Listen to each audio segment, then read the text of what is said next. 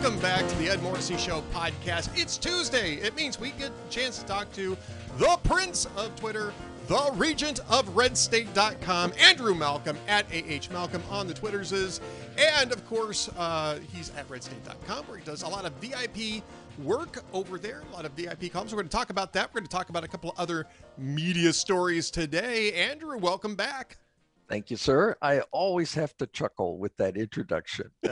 That that's the best one. You know, if I, I think I'm going to tape that and play it at dinner, so everybody could everybody could could say, oh, "Okay, all right, shut up and eat."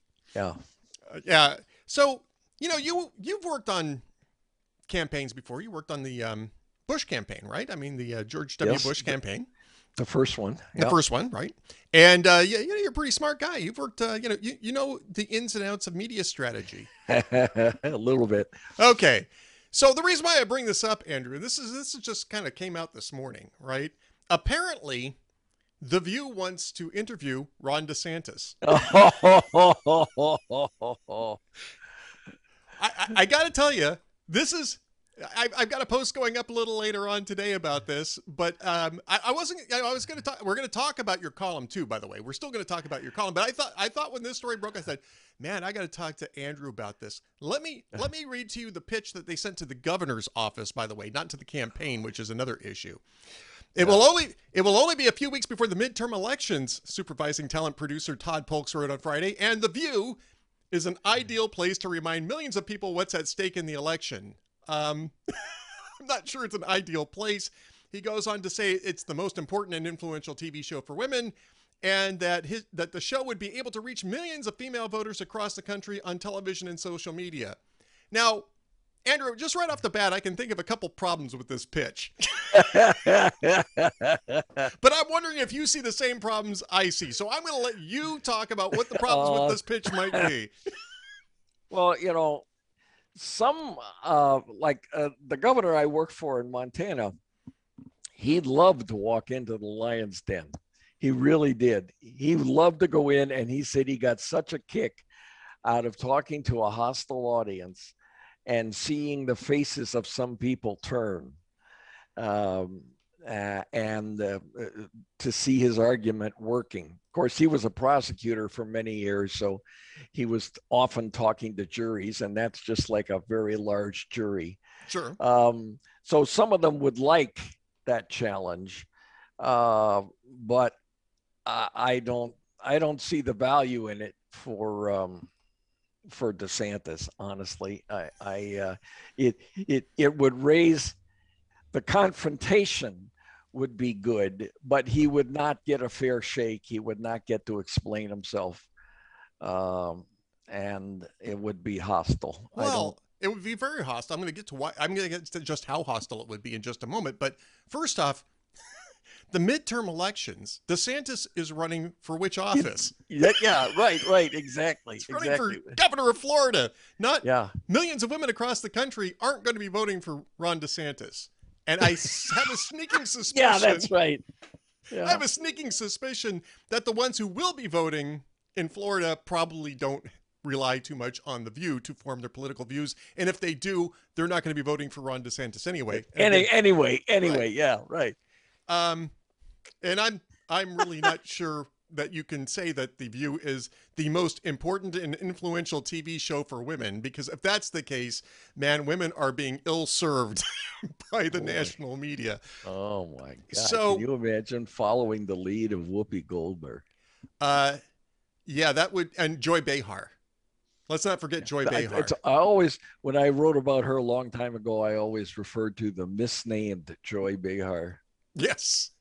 So the first off, this is the governor's office, right? So the response was in part, we don't coordinate appearances or events of a political nature because we're focused on, you know, running the running the you know the governor's state, office, yeah. right? So it's they sent it to the wrong place, which you know, this is ABC News. The View is actually technically an ABC News show. And you'd think that they would understand the difference between campaign and office, especially when they're pitching it as a campaign appearance, right? No, they're not. They're not. So, so this was a response that that um, uh, Brian Griffin, who is the um, deputy press secretary in the office. Christine Pushaw is the campaign press secretary. Brian Griffin is the deputy press secretary of the gubernatorial office.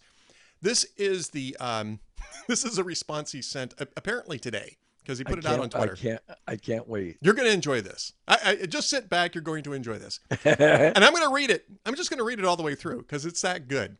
Thanks for the invite. I understand that you were sending this request on behalf of your team.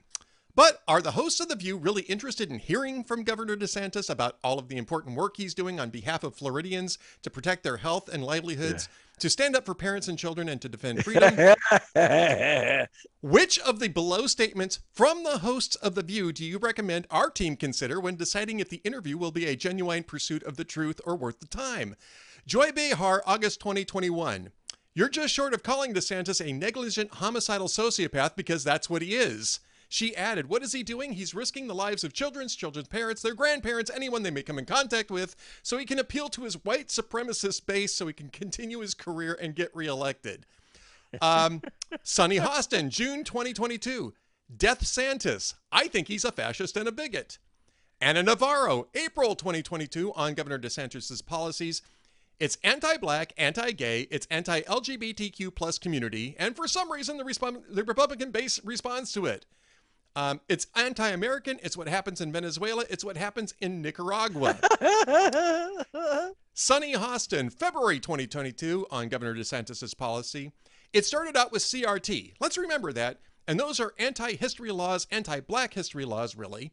If you start coming after black people, what comes next, right? Oh, of course, the LGBTQ plus community, and then women, and then other marginalized groups. Um, and then um, Brian Griffin goes on to say, We will pass on this offer. And please note, we don't coordinate appearances or events of a political nature from the official office. Our role is to serve the people of Florida. Thank you, Brian Griffin, Deputy Press Secretary, Executive Office of the Governor.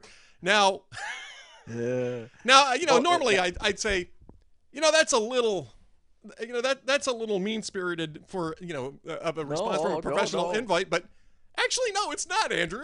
no, it's not. I totally agree with you. You know, this is classic. um, one of the first things that uh, communications people tell politicians, which they probably already know anyway, but is um, when they ask you a question, you don't have to answer that question. So what you say is something like he did, and only he did it in a letter, which is, um, that's a really good question. And then you talk about what you want to talk about. There's no responsibility to address the stupid things that a hostile questioner has brought up.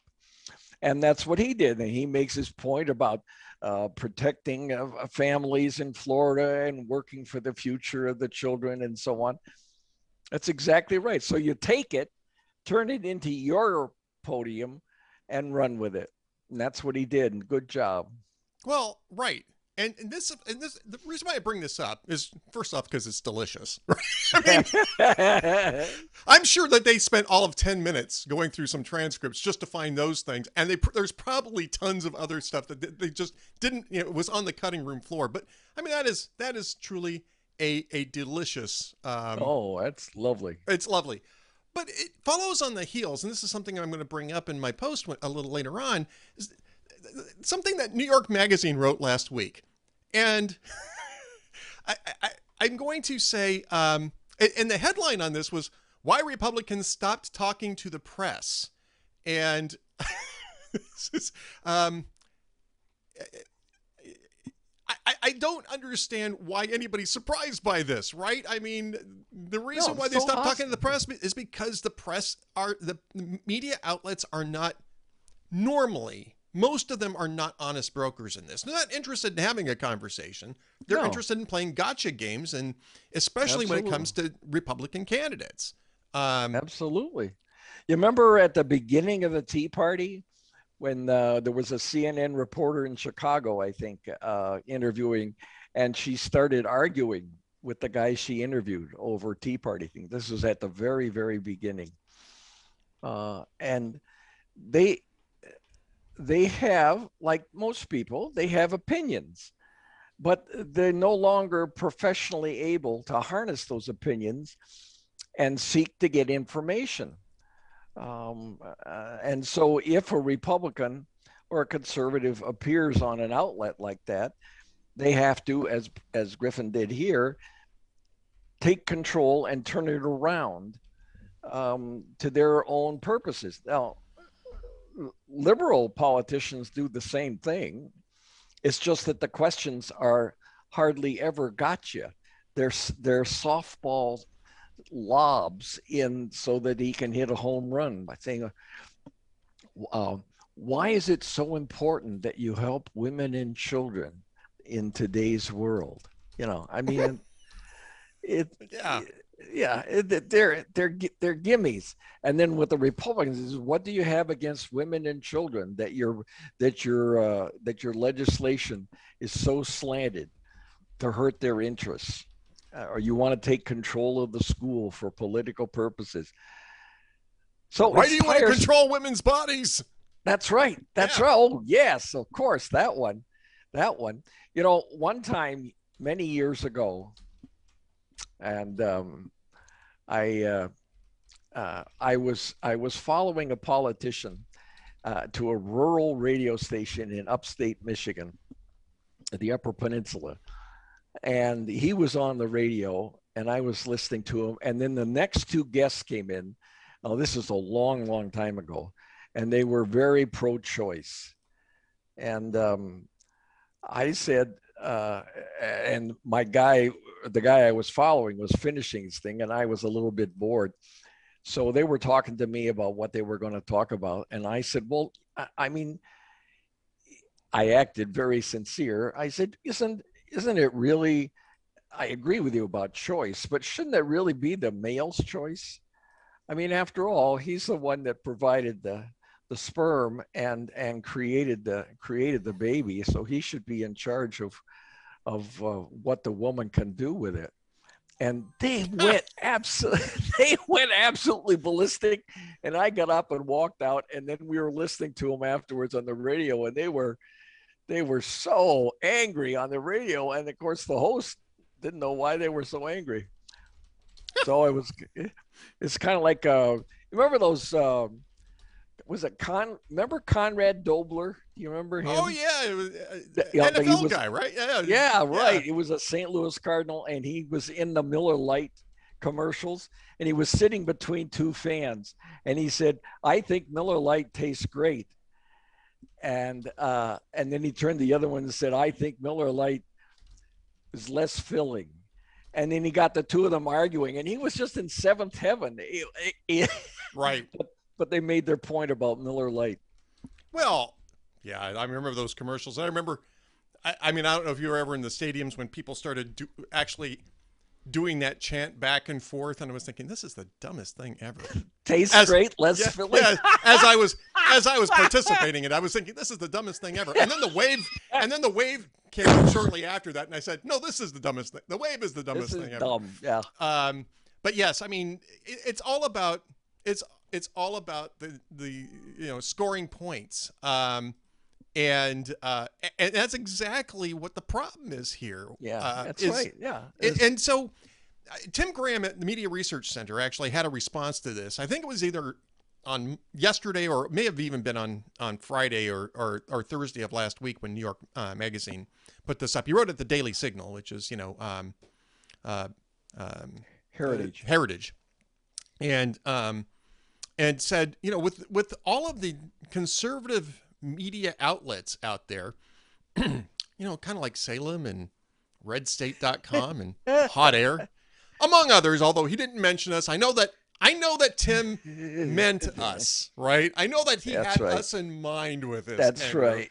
But uh, but with all of the with all of the different choices that Republicans have, why bother with no. the View? Why? I mean, you can go on Fox, and that's broadcast. Uh, you can you can but you can also do lots of stuff that's online which is which can be viral which you know you have uh, you know newsmax is another uh, broadcast or narrowcast if you will cablecast uh, yeah. channel so that's available salem now i'm just going to mention because yeah you know uh, you know, our profits kind of depend on this, guys. Salem Now is now a subscription service where you can actually watch Salem um, Salem broadcasts, and uh, and you should, by the way. But I mean, those are, I'm I'm I'm only partly joking. I'm only I'm only slightly kidding. Uh, but what I'm saying is that you know, he's right. There's all sorts of different ways that you can get the message out. Why rely on a hostile filter to do that when you can actually have a more honest conversation, talking with people who don't hate your guts, who aren't who aren't starting off by calling you a fascist, a bigot. Uh, what was what was the Joy Behar one? Because that was actually my favorite. The Joy Behar one was um, a, a negligent homicidal sociopath. You know. Yeah. it's a great yeah. place to start a conversation. Let's have a conversation. Yeah. well, it, it, you know, if you want to get information out, which the smart ones do, like DeSantis, and uh, is you're absolutely right. It sometimes serves the purpose of your audience to show you walking walking into the lion's den and handling yourself well. It's risky, um, but uh, handling handling hostile and and actually you know you're going to get a confrontation you're ready for it you get it and you put them down and people like uh, in public office people like fighters not not fisticuffs or anything but right. they like they like stand up guys and women uh, who can take them on which is which is what um, uh, Kristi Noem did, uh, does, did. Remember Christine, um, Christine, what's her name? The New Jersey governor? Oh, Chris, uh, Christine Todd Whitman. Yeah. Who's now part of uh, the Forward Party, by the way. I don't know if you saw that. She's no, I missed that. Yeah, missed yeah, that, that that that massive uh, the the massive swell of ennui that uh, that that uh, greeted uh, Andrew Yang's announcement of the uh, new Forward Party, uh, the, the merger between three two other parties that you never heard of either. Um, yeah, but I'm sorry, I didn't mean to interrupt. Christine Todd. No, no, saying. that's fine because that was that was an important point to make, Ed. Uh, so sometimes you want a confrontation um, if if you're in the process, not not while you're governing, but if you're in the process of um, uh, the, of a campaign which is designed to create two camps, us and them. Yep. And if you want if you want your us people to see you battling the them people, a confrontation could be useful from a political point of view. Unpleasant, but political, uh, but useful. Right, right. And so, I mean, this is when you're looking at media strategies, right? And I, you know, this is something that you know very well about. I mean, you you're you're looking at people who are prepared for the environment that they're going into, right? So they're, they're right. prepared for that hostile environment, and you have to take a look at what DeSantis and his team are doing here and saying, you know, these guys actually seem like they're ready for you know 2022 and you know possibly 2024 as yeah. a as a media handler yourself oh absolutely yeah yeah, yeah. no they're ready uh, well, it's a big stage, uh, but at this point, you don't want anything. Uh, at this point in a reelection campaign, you don't want anything to suggest that you're looking at 2024. Absolutely. Well, right, out, yeah. Out of the question. That was a question that um, that uh, George W. Bush uh, got in 1998 uh, when he was running for reelection. Um, and he always said, well, I'm not talking about that year, but if if you're worried about it, that's something you're going to have to factor into your reelection decision. And Texans obviously were so happy to have him back as second term that they just ignored that. Right. Uh, but that's an honest way of doing it. Uh, to say I'm not thinking about 2024. Yeah. That's that's that's that's probably what Mark Twain would call a stretcher. A stretcher indeed. A stretcher indeed. You know, the other thing I wanted to talk to you about today, um, and again, this just came up today. Uh, normally, we record this on Monday afternoons, but because of um, uh, technical difficulties on my end, which is you know my cable company deciding to take a nap for two hours. Um, I'm laughing I'm, now. I, yeah, we're all laughing today, but we weren't laughing yesterday when we were trying to get this thing done. Um, uh, but the benefit of it is is that we're seeing you know a couple of momentous news items. You know, the thing with DeSantis is certainly, I think it's momentous, but it's also very amusing. The other thing, though, is Nancy Pelosi's trip to Taiwan. Yeah. And this is a very interesting trip. You uh, you know, you reported from the Pacific Rim for years, and so you've got a pretty good idea of the nuances around this. I, I actually am sort of on the fence as to whether or not this was a good idea. I think it's a good idea to to stand up for Taiwan's independence, even though we don't quite recognize it. Um, but Thomas Friedman, who I rely on next to never. is getting is getting a, a, massive fire hose of leaks from the from the Biden White House talking about how this is a really stupid and bad idea and that they they don't really want to have their fingerprints on this. Apparently, according to Friedman, Biden talked Xi Jinping into not providing material support to Russia for their invasion. They're buying the oil and probably gas too, and they're probably shipping some stuff, but it's it's you know it probably sotto voce and they've they've kept the the volume of it down. But I think what they're worried about is that Nancy Pelosi showing up there is going to force Xi Jinping to do something dramatic, yeah. and that might be to throw a bunch of resources uh, to Russia so that they can roll over the rest of Ukraine. Um, yeah. I mean, well, that's this is this is Nancy Pelosi doing what we just talked about a little bit ago, creating confrontation. Uh, I don't know if you remember, but she showed up in Syria when you were when Americans were banned from going there years ago. She showed up in Syria to meet with uh, Bashar al-Assad, um, and um, you know, with her scarf on, and uh, uh, the guy was a murderer then, and he's even worse now with chemical weapons and so on. But this is about Nancy Pelosi, uh, and if she was a lot younger, you would say, oh, she's uh, uh, grooming her image for a future effort. But she's 81, and um, it, this is just who who she is. Yeah, uh, and uh, she probably got word that there was a, a, a large supply of vodka in Taiwan. well,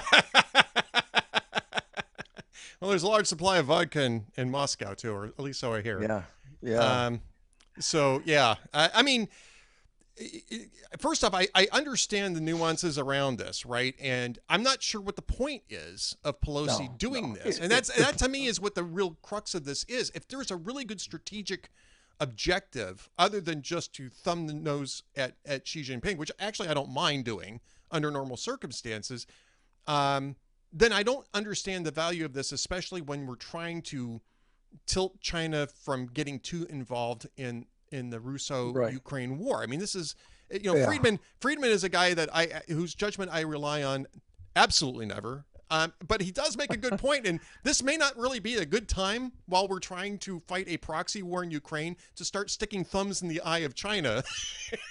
and start yeah. and start really having a you know like a I wouldn't call it a true front war, but certainly a two front um, confrontation um, that we're not really prepared to handle.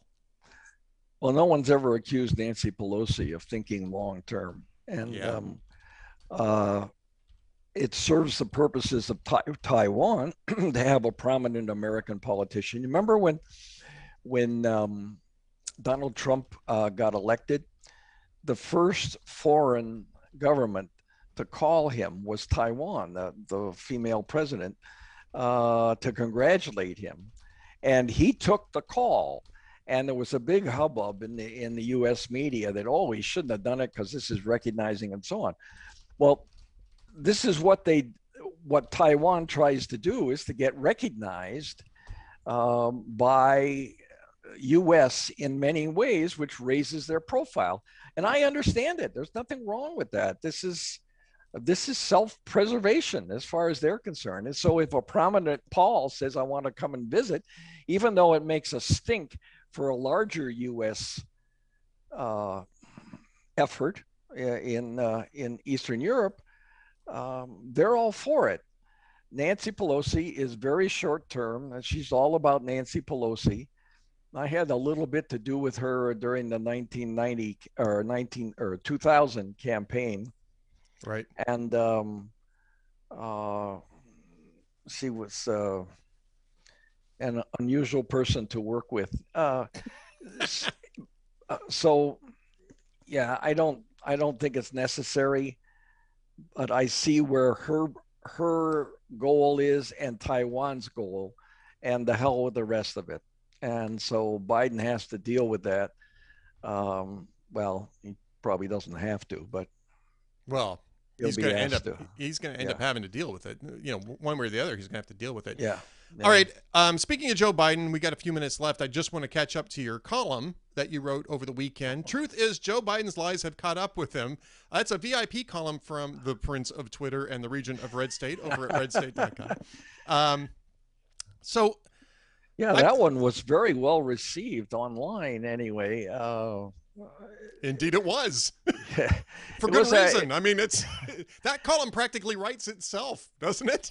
well, it does. I- I mean, it's kind of a joke that uh, he's a fabulist and and makes stuff up. But when you sit down and catalog it and collect it and Yeah. accumulate it, aggregate all the examples, it's overwhelming. And what it does is it makes you question everything you comes out of his mouth, every single thing. Um, you know, he says he doesn't understand why Americans don't get his many successes. And that's a lie too. Right. It, it- a- and you, we talked about this last week, and you you did a post I think on it. Uh, his his worst polling now is the worst president at this modern president at this stage in his in an administration uh, in standing. He's down in the 30s now. Well, there's a reason for that, and the reason is not that Jen Psaki or um, Karine, what's her name, uh, can't make his case. He doesn't have a case. And anyway, any case that they make positive about him is overwhelmed by the fact that you can't believe anything he says.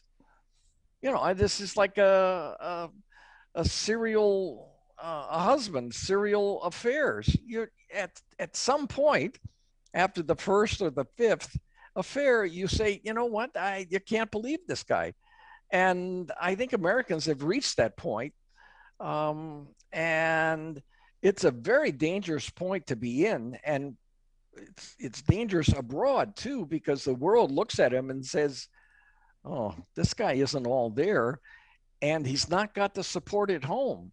So why shouldn't we um, invade Ukraine? You know, they didn't do that when Trump was president. They did it when Obama was president. They took over Crimea. And then four years of unpredictable, loudmouth Trump, and Putin didn't try anything.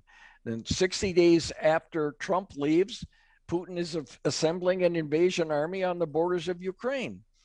Well, I don't know what's in store. Um, that the bad guys like Iran and North Korea are cooking up, but I'll I guarantee you there's something they're working on. North Korea has started its uh, ICBM tests again. Um, Yep. now that Trump's gone, um, so eh, there are just like there's ramifications for Nancy Pelosi to do just what she wants to do. There's ramifications for people getting rid of Donald Trump because that's what they want to do, and they didn't really look at the alternative. No, and I think that that was a failure of. Yeah, it's a failure of the Democratic presidential nomination process. You can also say it's a failure in the Republican presidential nomi- uh, nomination process. That the two choices that we ended up with were the the two least Yeah. desired, the two least desired people. You know, incumbents. Well, it's it's tough to push out an incumbent, as Biden, as, as Democrats are going to find out in 2024, um, especially one that doesn't want to go. But um, Yeah, yeah, I mean, we've had a couple of election cycles now where we've just gotten probably the, the the two worst choices, right? And you're just you're I mean, every election to some extent is I, I don't want to necessarily denigrate Trump, but you have to admit that there should have been better candidates, right? On both sides of that ticket. And and there weren't and 2016 is really the, the Republican choice. And 2020, you know, he's the incumbent. They're going to run him.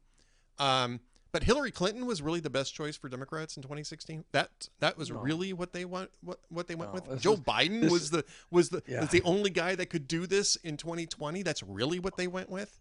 Or John McCain in 2008. Well, yeah, John McCain in 2008. I would say Mitt Romney was a better choice, and he came closer to beating Obama than McCain did, in, in large part because the cycles were just very different. But and he would have made a a good enough president.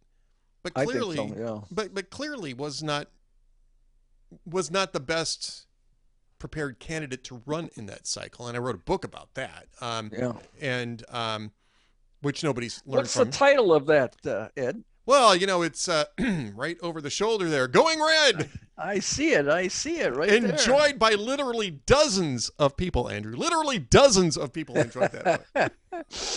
well, and also, you know, uh, Romney uh, didn't have the money. Obama had a lot of money. he did, yeah. He, he never stopped his campaign after 2008, and he basically ignored the DNC, which they paid for in 2010. But uh, he had a lot of money, and so from June or late May, he was uh, drawing a portrait through ads of Mitt Romney as a rich elitist who gave women cancer, and uh, Romney had nothing to, no money to argue back. Right.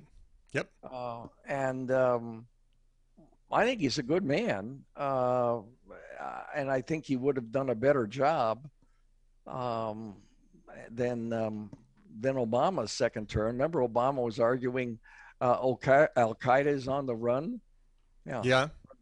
Look what happened, and look what happened uh, over the weekend. yeah. they, they, exactly they went they went running to Kabul just as soon as we left. Well, the next guy they interview uh, to run Al Qaeda, they say, "Well, where do you see yourself in five years?" And he can say, "Dead." yeah, I don't I don't regret him being dead at all. But the fact is, is that the reason why he's in Kabul is because we pulled out and let the Taliban take it back over again in a heartbeat. Yeah. And, and yeah, and of course they promised that they wouldn't allow outside terrorists in and blah blah Right. blah.